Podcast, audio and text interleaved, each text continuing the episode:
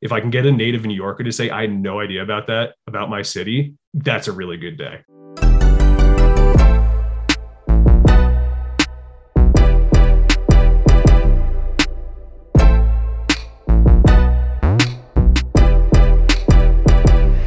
Gossipnista here, your one and only source into the real lives of New Yorkers and what it's like to live in New York City. So, is it all glitz and glamour? Where do you start? What should you know? And who am I? I'll tell you everything you need to know, and you'll thank me for it. XOXO Gossipnista.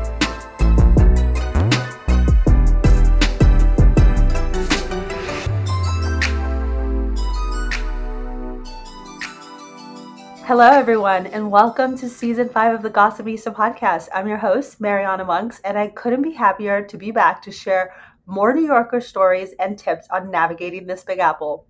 What you can expect this season is all kinds of twists and turns with guests and New York related topics, but of course, never a dull moment. Now, remember to follow me on Instagram at Gossipnista Podcast if you don't already to get fun behind the scenes videos of the city, its neighborhoods, and much, much more. Today's guest is Tommy Silk, creator of a popular Instagram account called Landmarks of New York. It's no coincidence that Tommy comes from a long line of historians in his family, but it is a coincidence how he started the Landmarks of New York account with serendipitous walks throughout the city. And in our interview today, Tommy shares his journey and love for New York, how different moving from Manhattan to Brooklyn is, his Only in New York moments with, get this, a raccoon in Central Park that can be spotted eating anything from an everything bagel to Chinese food. Classic, right? Classic New York. More on this and, of course, landmarks of New York, how he started the account, the most overrated and underrated landmarks in the city. And I even put Tommy to the test, asking him some landmark related questions, catching him off guard. You have to tune in all the way to the end to listen to that. So, without further ado, here is my interview and conversation with Tommy Silk, creator of Landmarks of NY.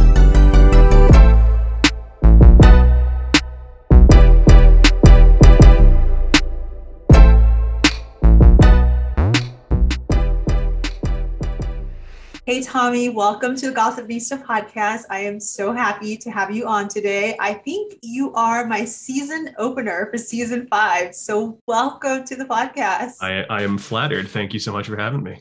I, I can't imagine anyone else than yourself and Landmarks of New York to kind of open the season with. And so, where I like to start, where I always want to talk to my guests about is their New York story. Mm-hmm. And wanting to know are you originally a New Yorker? Are you born and raised here? are you coming from somewhere else, Tommy? Uh, like most people, I'm coming from somewhere else. So I grew up okay. in a town called Fairfield, Connecticut, which is like, say, 50 miles northeast of here. And uh, I like to consider it in the New York sphere of influence, mostly because people from the other parts of Connecticut and New England thought you were part of New York, but people from New York thought you were from New England. So you're on this mm-hmm. weird sort of borderline where those two cultures are clashing. And uh, we were kind of on like the front line of Yankees Red Sox. So that's like the territory that I'm in. So I was firmly on the yeah. New York side of things there. But uh, yeah, grew up uh, not too far, but still not at all enough away that it was a little something different. Yeah, uh, you know, officially New Yorkers won't say that's you know, New York. No, uh, absolutely but it's only 15 miles away. I would not expect I mean, them it's, to.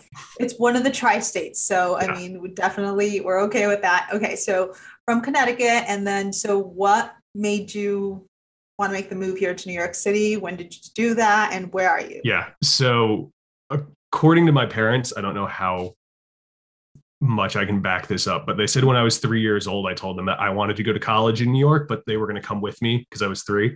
Um, Wow. so New York, New York was always three. like it was always just a matter of time of when could I get here. Uh, mm-hmm. Growing up, so my my grandparents are from here. They go back, I think, to 1650. I found out recently. Wow. So, which was pretty cool doing a Instagram about landmarks and then finding out that your 10th great grandfather has a house in New Amsterdam. Like it was kind of wow. mind blowing but my grandparents growing up would always bring us into the city my aunt lived on the upper east side my parents cousins lived on the upper west side so up until like third grade i was spending tons of weekends down here and that kind of like firmly rooted my absolute love of this city. Yeah. So ever since I had a concept of what an apartment was, I'm like, I want one of those. So oh my god. In uh in 2008, I mm-hmm. came down to go to college at Fordham up in the Bronx and then have been here ever since. So that's coming on 14 years this fall, I guess. Yeah. Um so yeah, it was always the goal and and now I'm here. So that's how I got here. Amazing story. It's that's just I mean, you grew up literally coming into the city. Yeah. The fact that at three years old, you're already thinking college and you want an apartment in the city, that is officially a New Yorker, whether born here or not. I mean, I would say that's almost native. Okay, so you made your way here 2008, went to Fordham, been here ever since. Yep. All right, where are you now? Where did you land upon then? Were you up in that area living on yep, the upper yep. so west side uptown and then where are you now so i was i was up in the bronx for those four years um, okay. after i graduated i moved down with one of my college roommates to the upper east side and i was there for eight years so i've jumped around a few apartments between like the upper east side and yorkville and then we moved to park slope brooklyn back in the fall of the pandemic of the first year i've been working from home for two years and the one bedroom wasn't cutting it. So I have two dogs down here with my wife, and we needed a little bit more space. I needed a home office, so we landed in Brooklyn, and that's where we are now. That's awesome. How are you liking Brooklyn love compared it. to to Manhattan? You it, love it, yeah. It, I mean, I, I, will. I'll be the first to admit that it took a lot for me to leave Manhattan. Like that was mm-hmm. always the goal, and yeah, and moving out was it was it was an adjustment. And I honestly, God, the first night I, I slept here, I had a hard time falling asleep because of how quiet it was in comparison. But mm-hmm. once you kind of get used to it, uh, you know, my old neighborhood, we used to live on 86 in Madison. And during the pandemic, I think the New York Times said 40% of that zip code just up and left. So it was just dead quiet. And mm-hmm. we were looking for a place where people had kind of stayed a little bit. So it definitely has a little bit more of a neighborhoody vibe. Not that you can't get that in the Upper East Side, because I thought the Upper East Side was a great neighborhood, but it's definitely a lot more residential. A lot more people are it's a little less transient uh, than say the Upper East Side. A lot more families, things like that. So it's it's a it's a nice nice break, just being a, you know, a few miles from Midtown. It's it's a nice uh, nice place. Yeah. You noted so many things that I have like been curious about. Okay, you noted Upper East Side. I was there when I first moved to New York City, and it was during the pandemic. So I'm thinking it was a really quiet neighborhood overall. I know you're saying it's more bustling than Brooklyn and Park Slope, yep. but maybe it's because of the pandemic. So was it louder prior to the pandemic? And it, it was. I, I will say that. So I lived on 85th and basically East End for I think like five and a half years or so. And I like to say that tourists would get lost well before they got to you at that point. Mm-hmm. Um, yeah. Realized, oh wait, I was supposed to go to the, the Met on the west side of the Upper East Side. So mm-hmm. that was pretty quiet, but you still get a lot of the um, you know, a lot of the avenues have a ton of traffic, especially before the yep. pandemic. So yeah, you'd hear the trucks rolling along.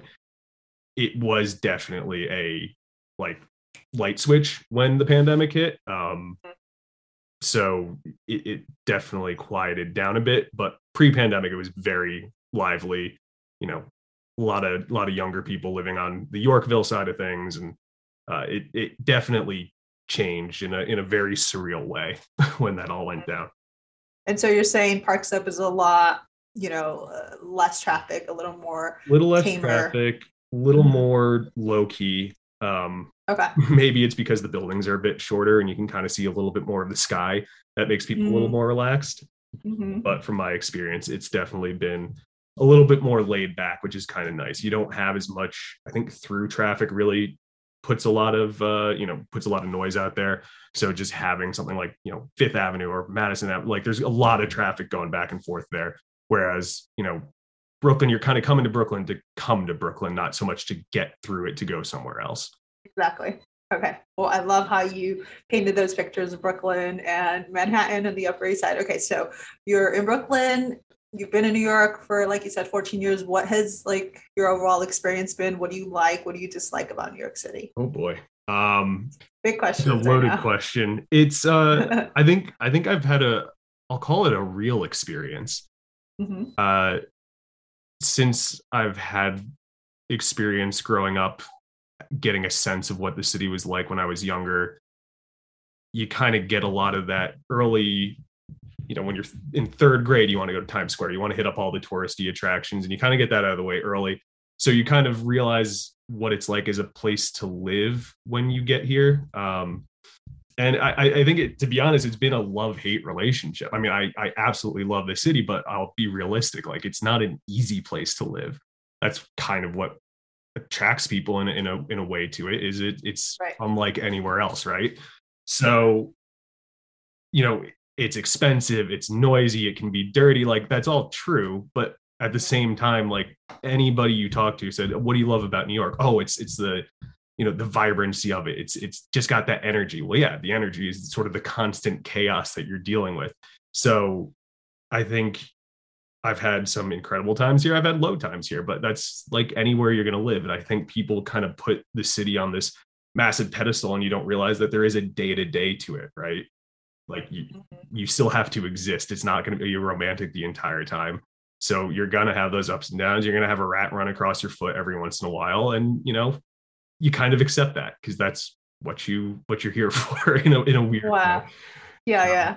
No, you said it perfectly. Like that that was summed up so great in the sense of, you know, what real is realistic New York City, right? Yeah. And so um I I want to know like how long did well, I mean, you became a New Yorker at three years old because you were coming back and forth. So I'm not even going to ask that question. My, my friend so, from uh, Queens is going to debate me heavily on that, but I'll I'll take that up with him. So so he's originally from Queens. Yeah, he's and... he's an Astoria native. So he he claims I'm an honorary New Yorker. I'll take that, but any native New Yorker is going to have their own definition. So, what's an honorary New Yorker? I haven't heard this one. I mean, I have. I, am not, not really. entirely sure. I think he he kind of appreciates the fact that I can I, I, enjoy Italian food as much as he does, despite not being Italian. And having uh-huh. gone to Fordham in the Bronx, if you know the Bronx at all, that's where the the better of the two little Italies is in New York. Mm-hmm. So basically, the campus food was not great, and the food off campus was really good. So we basically were just going to Italian delis almost every day. Um, but yeah, I, I don't really know. He he he he gave it to me. That's all I care about. right? I, I, consider you a New Yorker for sure. But okay, so what do you think defines a New Yorker? Like, what makes New York different from any other place in the world and a New Yorker? So, I love the saying, if you can make it here, you can make it anywhere, but why not try anywhere first? Um, mm-hmm. I think there's definitely a tenacity to it, right? You have to. Mm-hmm. when you when the the glamour wears off it just becomes a grind and a hustle to a degree so you just need to be able to push through a lot of things, whether that's in your professional career, whether that's just dealing with, you know, I live in a slightly smaller and slightly darker apartment than I'd like to. Um, but understanding that, you know, there's a goal to it and doing what needs to be done to hit that goal. You're going to meet a lot of the most focused people you'll ever meet here. Uh, that's not to say that everybody has to have that insane hustle culture. And I kind of enjoy meeting people who don't because I like normalizing the idea of people who just want to live here because it's a nice, unique, walkable place. It's something that you can't really get in a lot of other spots in the United States, unfortunately. Very true. Um, mm-hmm. So that's a very rambling way of answering that question. No, no, no. I think you answered them both together, right? Kind of establishing what makes New York different and also New Yorkers. Any any words, phrases that stand out that are associated to New Yorkers, New York? I guess it's going to depend on if you're looking for the stereotypical answer or if you're looking right. for like a real answer. I I know real. other people have addressed this in in mm-hmm. you know YouTube videos or TikToks or things like that where mm-hmm you have the stereotype of the mean New Yorker, and then everybody who comes here is like, wait a minute, like New Yorkers are actually some of the like most helpful, friendly people that I've met. Uh, I think I've heard somebody describe it as uh, nice but not kind, kind but not nice, something like that. You know, mm-hmm. you're going to have that rough exterior. You get that with a lot of the Northeast, but if you're looking at a subway map a little bit befuddled, you're going to have five New Yorkers who are willing to offer you potentially competing different directions to get where you're going, but you'll have people who are right. willing to do that. And the amount of times that I'm walking off the subway and I see, you know, somebody carrying a stroller and then just some random mm-hmm. person is going to grab the front of that stroller for them and help them up the stairs. You know, it, it's it's kind of like when the going gets tough, New Yorkers get going and they while we will argue and fight each other till the cows come home. You know, when push comes to shove, New York has that unique ability to kind of band together and Very help much. each other out. Yes, and I think we learned that during the pandemic, oh, right? Yeah. And so many other times, but thank you for noting those specific things. And so I'm curious to know I mean, there has to be some Only in New York moments or stories that have happened to you throughout your time. Anything that is good, bad, that stands out that you can share? Yeah. Um, so we used to walk our dogs every night in Central Park. And mm-hmm. the first night that we moved from Yorkville over to the actual like east side of the Upper East Side, I'm taking them in by the uh, 85th Street entrance. And there's like a little fenced off section with some bushes on the left side of us. And as I'm walking in with the dogs, they start going nuts. And I look over and there's a raccoon, a very fat raccoon, just sitting there staring at us, eating an everything bagel. And I'm just like, nobody's going to believe me when I say this, but I'm going to say it anyway. So, no, and, and like, on various nights we would still see that fat raccoon i've seen him i saw him with bagels i saw him with chinese takeout containers literally anything and just not caring at all that i have two dogs like three feet away from him he, he could not have been mm-hmm. more unfazed by it but i feel that like is that is the, only in new york are you going to see that No, for sure. And I think I learned that my first year, the animals in New York rule, right? like they don't give a damn for your space. It's no, their space. Exactly. Because they've been here longer. And wait, what time did you see this raccoon? Like, was it daylight? Was it nighttime? No, it's usually curious. like either dusk or nighttime, but we would dusk. eat okay. the same one maybe four nights a week. So he became a very uh, common fixture on our nightly walks. Hilarious. I love that. That is an Oni in New York story for sure. Okay. And so this is a, a, podcast not only for you know new yorkers but also for those looking to become one to move here like what advice would you give to someone who is looking to move to new york uh, if it's you just landed here you know what would you say what, what would you yeah so obviously housing is different here than it is almost anywhere else especially if you think we're one of the few cities that brokers charge the tenant a fee as opposed to the landlord paying for it. That could be a whole other podcast on that. So I think the one of the best pieces of advice I got when looking for a place to live in New York is that pick three things that you want and you're only going to get two of them and just accept that fact. There's going to be one thing that you aren't going to get, and you just have to pick the least worst option. I mean, when we moved to this apartment, as an example, we absolutely love it. We're in a brownstone in Brooklyn. We have a two bedroom apartment. Uh, we got plenty of space. It's in a great neighborhood. We're on the ground floor, so we get very little natural light.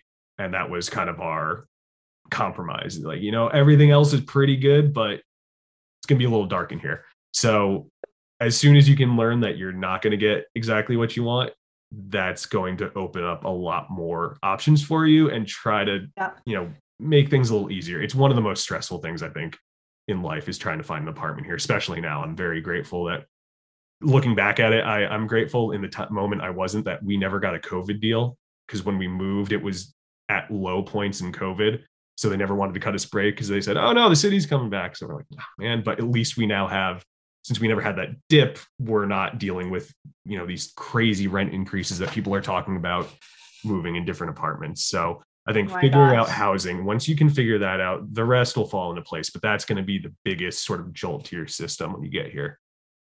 100%. Housing is a whirlwind here in New York City. And like you said, like just from the whole broker structure that you know you, you don't have to pay fees. Landlords do pick them up sometimes but aside from that then there's like what's the right apartment? How many do you have to see before finding the right one? And then like you said sacrificing one or two things. And the upside to your apartment though is like there's it's not a walk up right? So it's like in and yeah, out yeah exactly. yeah we we have a dog light. with uh with basically cerebral palsy for dogs so having minimal stairs is very helpful for us very helpful. Very helpful. Okay. And so this is one of the last questions I like to ask. And okay. I should have warned you about this with, with regards to your New York story, but like, you know, if you were to sum up New York City in, into your own personal quote or either a quote that lives out there, and I know you already referenced one earlier, okay. is there something that you can particularly say with regards to New York City?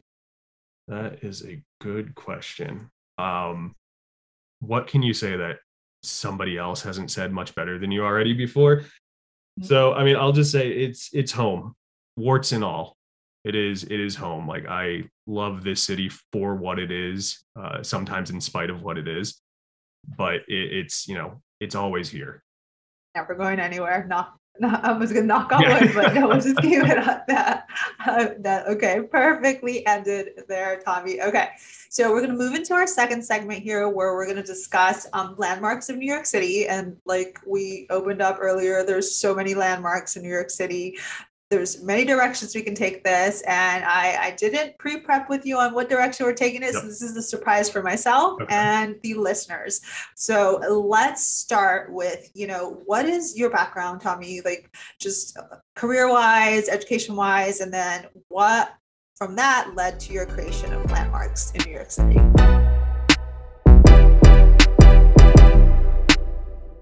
gossipnista here I hope you're enjoying the show so far. I wanted to hop in here to ask that if you haven't yet, if you could please subscribe, rate, and review this podcast wherever you listen. This will help me reach more people and spread the word about New York City and those who love it. And if you want to stay up to date, be sure to follow at Gossipnista Podcast on Instagram. Now, back to the show.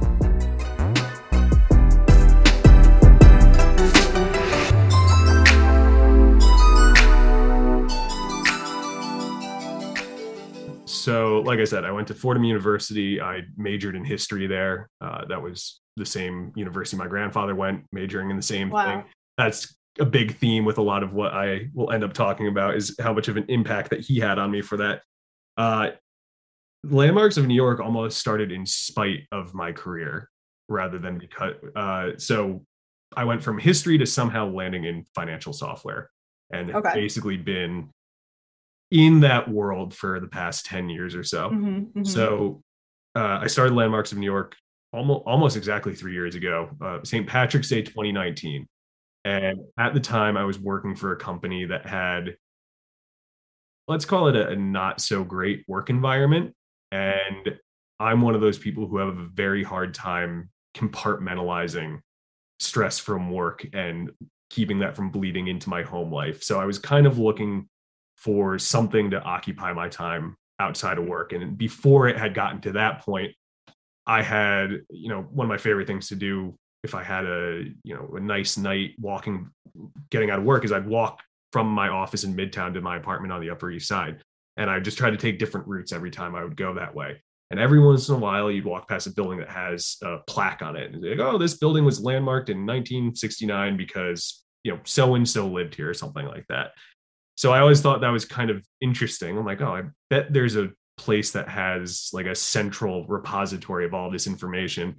And almost jokingly, I was having a conversation one night at dinner with my wife's uncle, who's from Washington, D.C. And, and we were talking a little bit about history. And he's like, oh, New York doesn't have any history. Like, uh, uh-huh. you want to see history, you come to DC. And I just like kind of short circuited. I'm like, I'll show him. And before I started the account, I actually wanted to see there's an if you have to if you want to be a tour guide in New York, you need to pass a city exam to get that license. So I was like, you know what? I just want to see if I can do it. So I, I went, I took the test, I passed it, and I figured, you know, maybe I'll be able to start showing people around the city. And fast forward to March of 2019 when I'm, you know, dealing with this kind of crappy job. I borrowed my sister's camera and I'm like, you know what? I'm going to find these buildings and I'm going to see if I can maybe build a captive audience and, and then offer tours at some point. And like I said, I, I, looked for if there was a place where I could find all this information, and the city had digitized every single one of them. So there's a map of New York, and anybody can access it. If you look up the Landmarks Preservation Commission, they have the map of New York.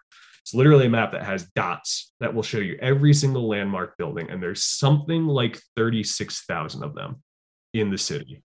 So mm-hmm. plenty of material to work with. And each one of them has the designation report that the commission put together for why it was landmarked.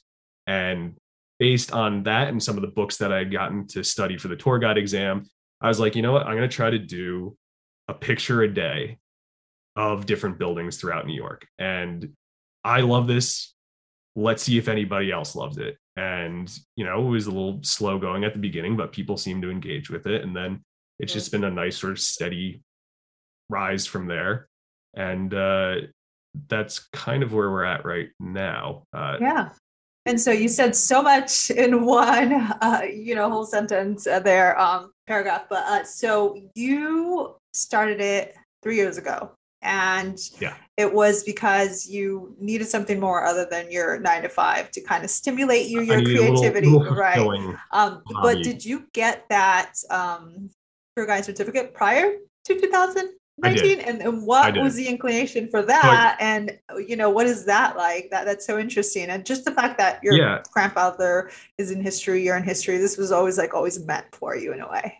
Yeah it uh i remember bringing my grandparents who didn't live in new york uh, down to visit me in my first apartment and i they had only been down to new york a handful of times so I, I took them on a tour around the entire city i just showed them everything that i liked and they absolutely loved it. They were down with my aunt and uncle. They absolutely loved it and didn't really think too much of it for a couple years and then was you know had found out that there was a license for it and honestly was a little bit bored with uh sort of things outside of work so i'm like why don't i just give it yeah. a shot and the funny thing is i i had the license for maybe God, i think i got it like the summer of 2018 okay. and really didn't do anything with it for at all until and then the pandemic hit. So I was like, I was that nothing really came of it. I just really wanted to see if I could do it. And I, I, emailed a few places. I'm like, hey, if you want somebody like just on this, you know, for a few few days a week who can give a tour like after working hours or on the weekend, I'll do it. But never never heard anything back from that. So uh, I said at some point I will get to making my own website and and trying to get my own tours. And but you know life gets in the way and you just it just kind of went to the wayside until I ended up yeah. starting the, account. Okay, so let's talk about we were talking about landmarks of New York, and for those that may not know, let's define landmarks of New York and and specifically where it lives, and then what they can expect on that page. Yeah, so landmarks. It's the handle is landmarks of NY. Mm-hmm. Uh, I somehow was able to snag that after humans of NY. So that was pretty clutch. Mm-hmm. That honestly might have helped some of the growth. That's amazing. Uh, so yeah, it's it's land, at landmarks of NY on Instagram, TikTok.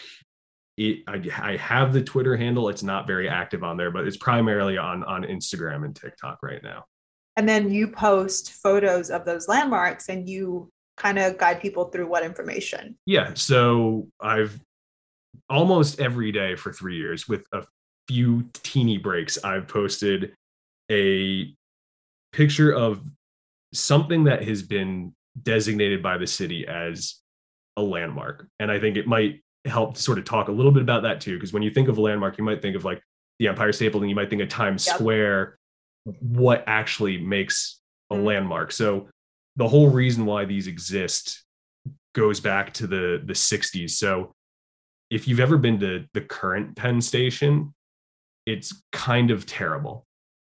And before we had the current incarnation of Penn Station with Madison Square Garden on top of it, we had this station that looked like Grand Central on steroids. It was this absolutely stunning Beaux Art. It looked like something out of Europe just plopped in the middle of Manhattan. And it was one of the most beautiful train stations. I'd encourage anybody, if you hadn't heard of this, to Google it, and you're just going to be very surprised by what they Wait, what are they Googling? So they're just Google Old Penn Station. And they'll see what this mm-hmm. basically it, it looked like a monument. The thing was absolutely stunning. But with um, you know, in the 60s, you have the opening of the interstate highway system. Rail travel kind of fell off. So the company that owned Penn Station decided they were going to sell off the air rights, tear it down so that they could stay solvent. So they end up tearing this thing down. And the city had a collective, like, oh my God moment. What have we just done? And only a few years later, they attempted to do the same thing with Grand Central. And that's when you had people like Jackie Onassis Kennedy came to the rescue of Grand Central. And through a series of like lawsuits, the, the city established something known as the Landmarks Preservation Commission. So they have the power to give buildings landmark status to prevent them from being torn down. So that's a very long-winded wow, explanation. but it. because of that, they've created this listing of, like I said, 36,000 buildings. You have individual buildings like the Empire State Building, like Grand mm-hmm. Central, that they stand on their own. They're historically significant, the architecture significant. Like that's why they're landmark. But then you also have things like the West Village and Greenwich Village. They're landmark districts. And these will just, if you put the sort of all the buildings together as a whole, they give you this sort of view into the past, so to speak. So going back to the original question, I've taken that list and just gone around the five boroughs and every day I'll take a picture of one of those and then give some historical context. When was it built? Who lived there? Why why does it matter? And I found it a really interesting way to connect with the city that you, you don't really have like you can read about people in a history book, but you can touch the building they lived in so being able to find those stories and, and there's so many where you just uncover something that you had no idea about i think a good example is there's a um i always mispronounce this it's uh i think it's COS COS it's a clothing store it's like a swedish i think it's an h&m sister brand so they have a flagship store on spring mm-hmm. street now in the base and it's and it's a fairly old building i think it's 1819 or something like that but in the basement there's a there's a well like just an eight foot tall brick well just surrounded by the sale rack. Wow. And in that well, a girl was murdered in the 1700s, okay. dumped in the well. And that trial surrounding that murder was the first murder trial in United States history under the Constitution. The defense attorneys for that trial were Alexander Hamilton and Aaron Burr. Wow. And literally, I just walked past this building, took a picture of it, went home, started researching the building and was like, oh my God, like I had no idea that that was the case. And if I don't have any idea, then maybe other people have an idea. And it's sharing stories like that with people that makes it so much fun. If I can get a native New Yorker to say, I had no idea about that, about my city, like that's a really good day. I'm sure you've gotten hundreds and thousands of those. Okay. and um, I'm not a native, but I did not know this. And I, I often find myself walking and seeing those plaques that you mentioned to kind of, mm-hmm. you know, wonder what's the story behind that? Like, like this is exciting. You see them so often and, and they're so beautiful. Most of these landmarks, it's like, yeah. you have the page that offers all the resources on this and that like murder story, like sad to hear, but it's definitely history. It's definitely a landmark. So and it, and it's something that New York you have to work a little harder for. Mm-hmm. So New York is older than Boston and Philadelphia, which not a lot of people really put that together because again we've built over ourselves you know four times over at this point uh, but boston and philadelphia have history that just you, you know basically you know grabs you and smacks you in the face it's everywhere so you have to kind of peel back a lot of these layers in New York. And that kind of makes it fun because you have to work just a little extra hard to find those those little nuggets as opposed to you know walking around the north end of Boston, which everything's from you know the 18th century. Mm-hmm. And, and and thank you for giving us that history and that background. And so with us talking landmarks, and like you noted, that you know people often think the Empire State Building, Statue of Liberty, and so forth. But there's so many other buildings in New York City, like over 36,000, right? 37,000 um, documented. And those are not even specifically the national historic ones, right? Like, um, correct. Yeah. Well, so these are specific to just the city. Some of them have overlap mm-hmm, with mm-hmm, the National mm-hmm. Register of Historic Places, uh, but 36,000 specific that New York City has deemed worthy of preservation in some mm-hmm. capacity. So I want to know from you, who is the landmarks of an NY expert, like what are the, you know, your most top three landmarks that you want to note to individuals, and then we'll dive into like underrated and overrated ones. Sure. So I'll break this into landmarks that people who have never been here mm-hmm. before should see what a na- what somebody who's lived here for a while should see, and then what a native New Yorker this. should okay. see. So my favorite sort of mainstream, mm-hmm. if you want to call it that landmark, is Grand Central Terminal. Okay. It's how I got to the city as a child, taking Metro North down. But you walk through there and you just feel like you're a king yep. walking into this city, and it's just spectacular. It was built as a private mm-hmm. building. It's well maintained, and it, you know, if you tell anybody who's lived in New York for more than a few minutes, meet me at the clock. They know to meet you at the four phase clock in the center of Grand Central. Mm-hmm. So it it it stands up. It's not. I wouldn't I wouldn't put that as overrated. Uh, if you've if you've lived here for a little while and you kind of want to get a little bit more history, then I would say St. Paul's Chapel, which is on Broadway, down in the Wall Street-ish area. It's a little little further up from there.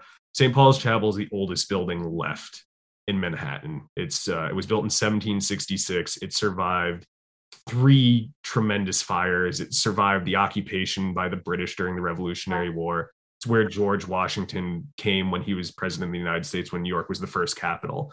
So it still has his presidential pew inside there and it survived the the 9/11 attacks. It's not very far at all from the World Trade mm-hmm. Center. So it it gives you a much better insight to what the original old New York looked like.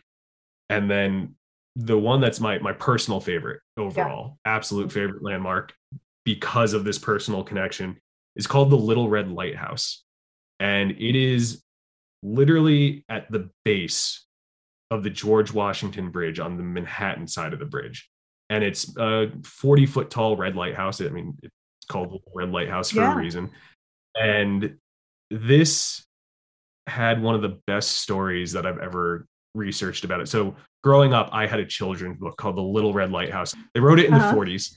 And it was basically about how this little lighthouse who he it was his entire responsibility was to keep the river flowing and making sure ships didn't mm-hmm. crash and then all of a sudden this massive new bridge gets built next to him and basically he feels obsolete the moral of the story is that everybody serves a purpose and the bridge while it has a light was for aircraft and they still needed the lighthouse for these ships. So that book became so popular that in the 1950s they were planning on tearing down this lighthouse. And there was such an uproar from the children of new york who wrote letters who offered to buy this lighthouse uh-huh. because of this message of this book saying it doesn't matter how little you are you can still make a difference. Uh-huh. and it literally saved this thing. And it's very hard to get to and it's very hard to see. Like if you're driving on the west side highway it's almost impossible to see. But my grandfather was the one who got me that book growing up and he grew up in washington heights not too far from the lighthouse. And every night he and my great grandfather would take a walk with each other down to the banks of the hudson and stand by the little red lighthouse and then they walk back up before he had to go to bed so that connection every time i see that instantly connects me with uh with my grandfather that is amazing and yeah so many new yorkers don't know it's there which is my favorite okay part. um I've heard of it, but I didn't specifically know where it's at. Tell us again where where it's at. Let's see. I don't know the exact street. No, is it like um, biking? I heard in the beginning in downtown, like Wall Street, or is it uptown near Washington nope. Heights? So all okay. the way up. It is. It is in Washington Heights. It is uh, maybe thirty feet from the base of the George Washington okay. Bridge. Perfect. So if you probably the easiest way to get there is if you go along the the Hudson mm-hmm. River Greenway that goes all the way up. Easiest way is hop on a bike and just keep going, and you'll you'll eventually bump into yeah, it. Yeah, that's such an awesome story and connection with your grandfather and the book and the children and just its purpose, right? Everything serves a purpose. Yeah. So beautifully said there. I love those three recommendations that you gave. Now I, I want to ask, like, what do you think is the most overrated landmark in New York City, and then what is the most underrated? we could have said the little red light, but I'm sure there's more. Yeah, let's see. So overrated's tricky in the in the sense of how I cover landmarks. Mm-hmm.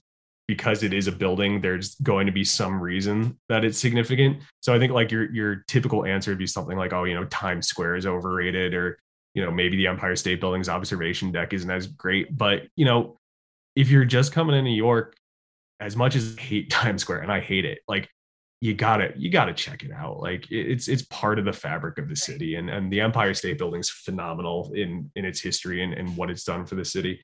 So uh yeah i'm gonna give i'm gonna give a very bad non-answer there okay. that they're they're all they're all yes, my children yes, in a way. And then so and then mm-hmm. yeah in terms of underrated quite i think quite a few because again if you have 36000 buildings there's a lot that people don't know about. And there I, I find when you get to the outer boroughs and you start looking for some of the buildings out there you get much bigger appreciation. Uh, a lot of them survived longer. So there are examples of, of houses that stretch back to dutch colonization before the british even got here from the 1600s in brooklyn. Um, i think i'll go with this is going to be very unpopular to some people uh, just given the place's reputation, but I think Staten Island specifically, there's a, a, place called the Conference House. It is as far south as you can go in Staten okay. Island. Literally, you're looking at New Jersey, just a few mm. feet away. And it's an old stone house from, I want to say the 1600s. I could be wrong about that. There was a peace negotiation that happened there between John Adams, Benjamin Franklin, and the British during the Revolutionary War.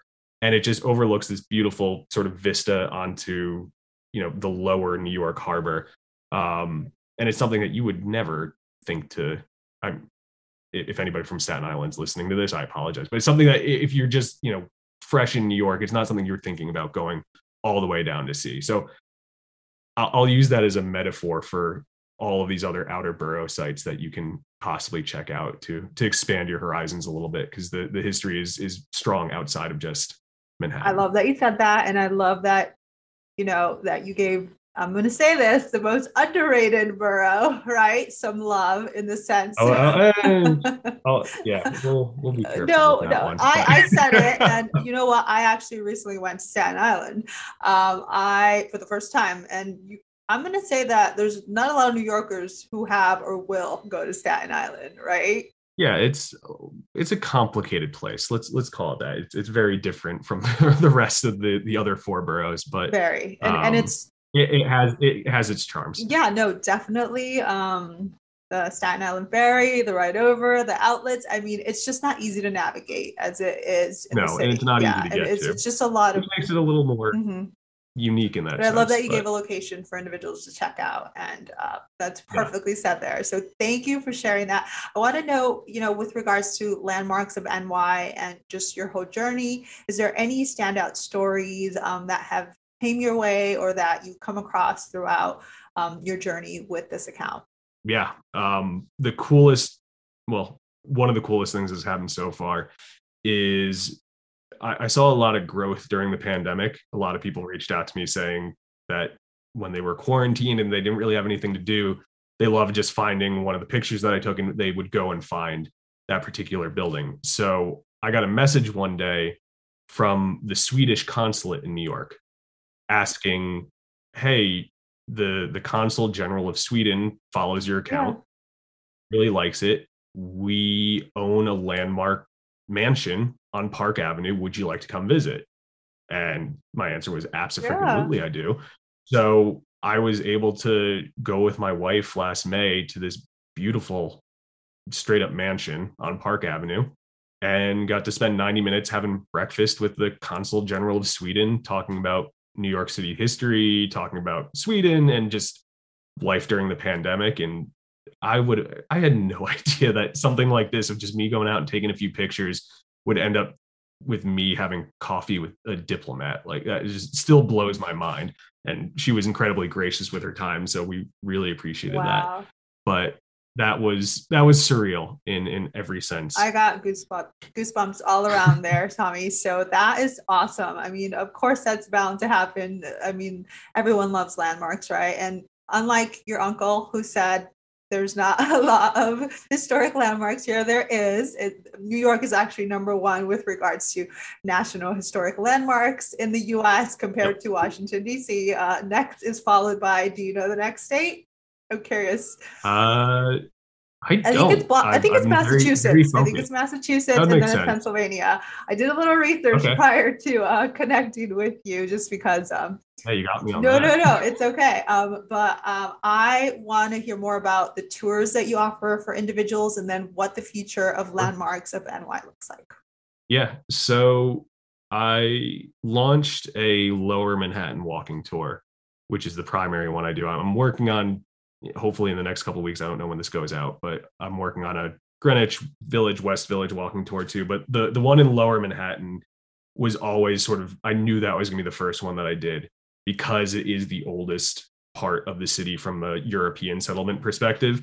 Um, and it basically just walks through literally the beginning of where, you know, humans began using Manhattan. You know, we started in Bowling Green, which before Europeans got here was a, you know, a trading destination for the Native Americans because of how convenient it was to, you know, for the Hudson River, for using the harbor for trade. And literally lower Manhattan for thousands of years has been used for commerce. So if you walk around down there, there's a bunch of there. So there's no buildings left from the original Dutch settlement, Wow. but there are a few traces left that they have. So one of them is you can still see the remains of the first city hall. The foundation is under some glass in a uh, under Goldman Sachs's old headquarters on Pearl Street. So like we'll go through and look at stuff like that. We'll look at a few of the buildings left from the revolution and then the street system from Wall Street down to Pearl Street is the same street system that was laid out in New Amsterdam. The streets themselves are landmarked. So you're not going to be able to change the direction or the or any part of those streets. So if you dropped a Dutch guy from 1626, you know, in lower Manhattan after a little bit of orientation, they would still be able to follow their old sort of path. Wow. So finding that as old history as we can get that's still visible. Um, that's kind of the point of the tour. So it starts in Bowling Green. And we kind of weave our ways until the the last sort of landmark we hit, which is uh, called the African Burial Ground. So that's a national park run um, site, and it was discovered in or rediscovered in 1993. They were building a federal office building down there. They found human remains and realized that they actually had rediscovered a six acre burial plot, which was used in the 16 and 1700s uh, for a combination of both freed and enslaved Africans. And they estimate that 15,000 bodies Wow. are in that site. And they were able to recover 400, four, I, I forget the exact number, but over 400 intact remains, which they then reinterred in hand carved coffins and have a very tasteful memorial down there, which Right. that is one that so few people, I mean, that honestly should have been my underrated landmark, but so few people know that exists. So I like to end on that point because it's a part of New York's history that when you're growing up, you're taught, you know, hey, you live in a northern state, anti-slavery, but New York, unfortunately, had a lot to do with slavery. So it's important to realize, you know, some of the the underbelly of, you know, the the dark side of, of New York's history too. But it, it I, I I just try to paint a fair picture as I can of what what was life like over almost basically 400 years at this point of New York as we know it. So I'm so intrigued by what you just noted. You know, sad to hear about that, but also it's great information to kind of know. It, it is a landmark, and I love the tour that you just like painted the picture of, and and definitely want to do it myself. So, where is do you foresee the future of landmarks of NY going, and where can individuals connect with you if they're looking to learn more about this tour, Tommy? Sure. Um, so where it's going is an excellent question that I don't have an answer to. I'm going to do this as long as I can um, and just kind of see where it takes Mhm. me. Um, I, I think the the nice thing about it right now is I I do it because I genuinely Yeah. love it, not because I need it to survive. So it's it's really nice connecting with people who I've met through social media, who I've met on the tours, who share that kind of same passion about New York City and its history. So if you want a tour, uh, you can go to landmarksofny.com. I have tour dates and, and tickets up there.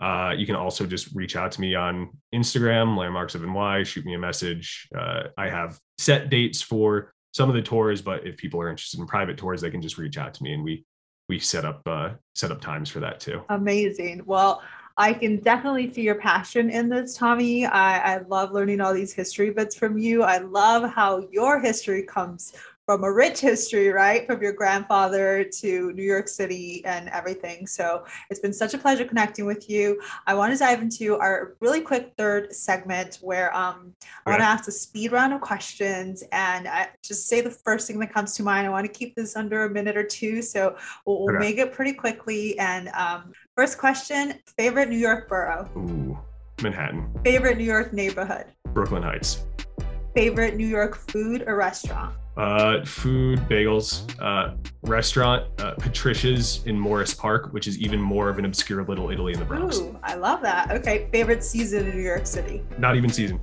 A, a June night at Yankee Stadium Ooh. is my favorite time to be in New York. That is so specific. I'm in love with that. Okay, favorite New York tourist destination?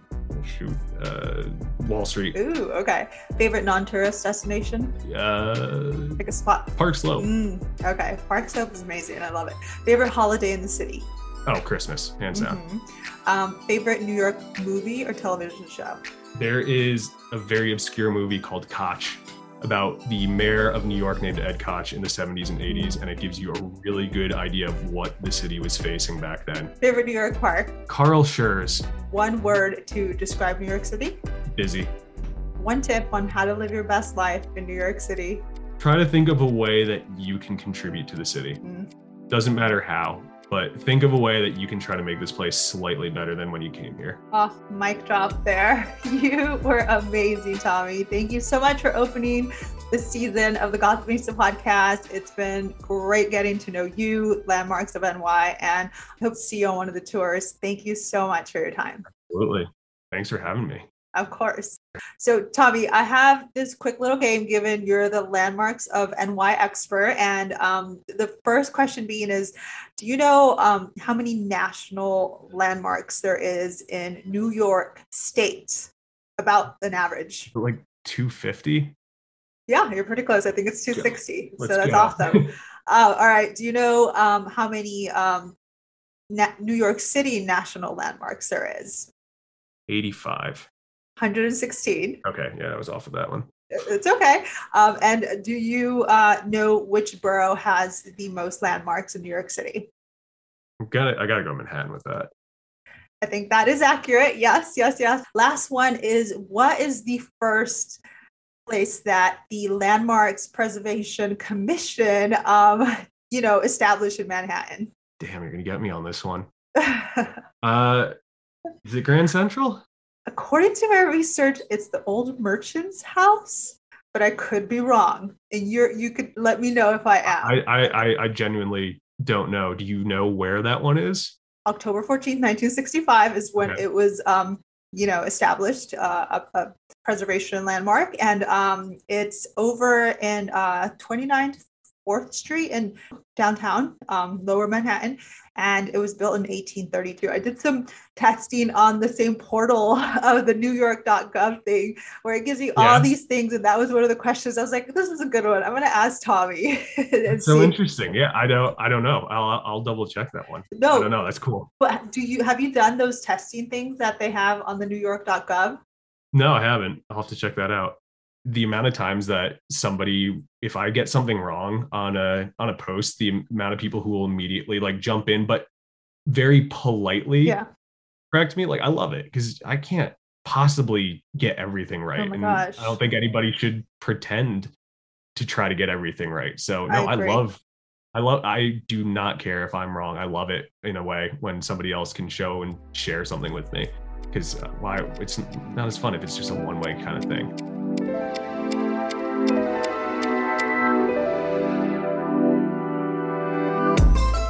Thanks for tuning in to Gossipnista. Your support means the world. If you've enjoyed what you've heard, please be sure to hit the subscribe button and share this podcast with your friends. Can't wait till next week's episode? Follow along on Instagram at Gossipnista to get my latest New York happenings. But if you live and breathe New York City like I do and want even more, go to our website at gossipnista.com, explore, and subscribe to our newsletter to get insider tips first. Lastly, if you have any questions and or scoop on the city, you can email me at gossipnista at gmail.com. Until next time, you know you love me. XOXO Gossipnista.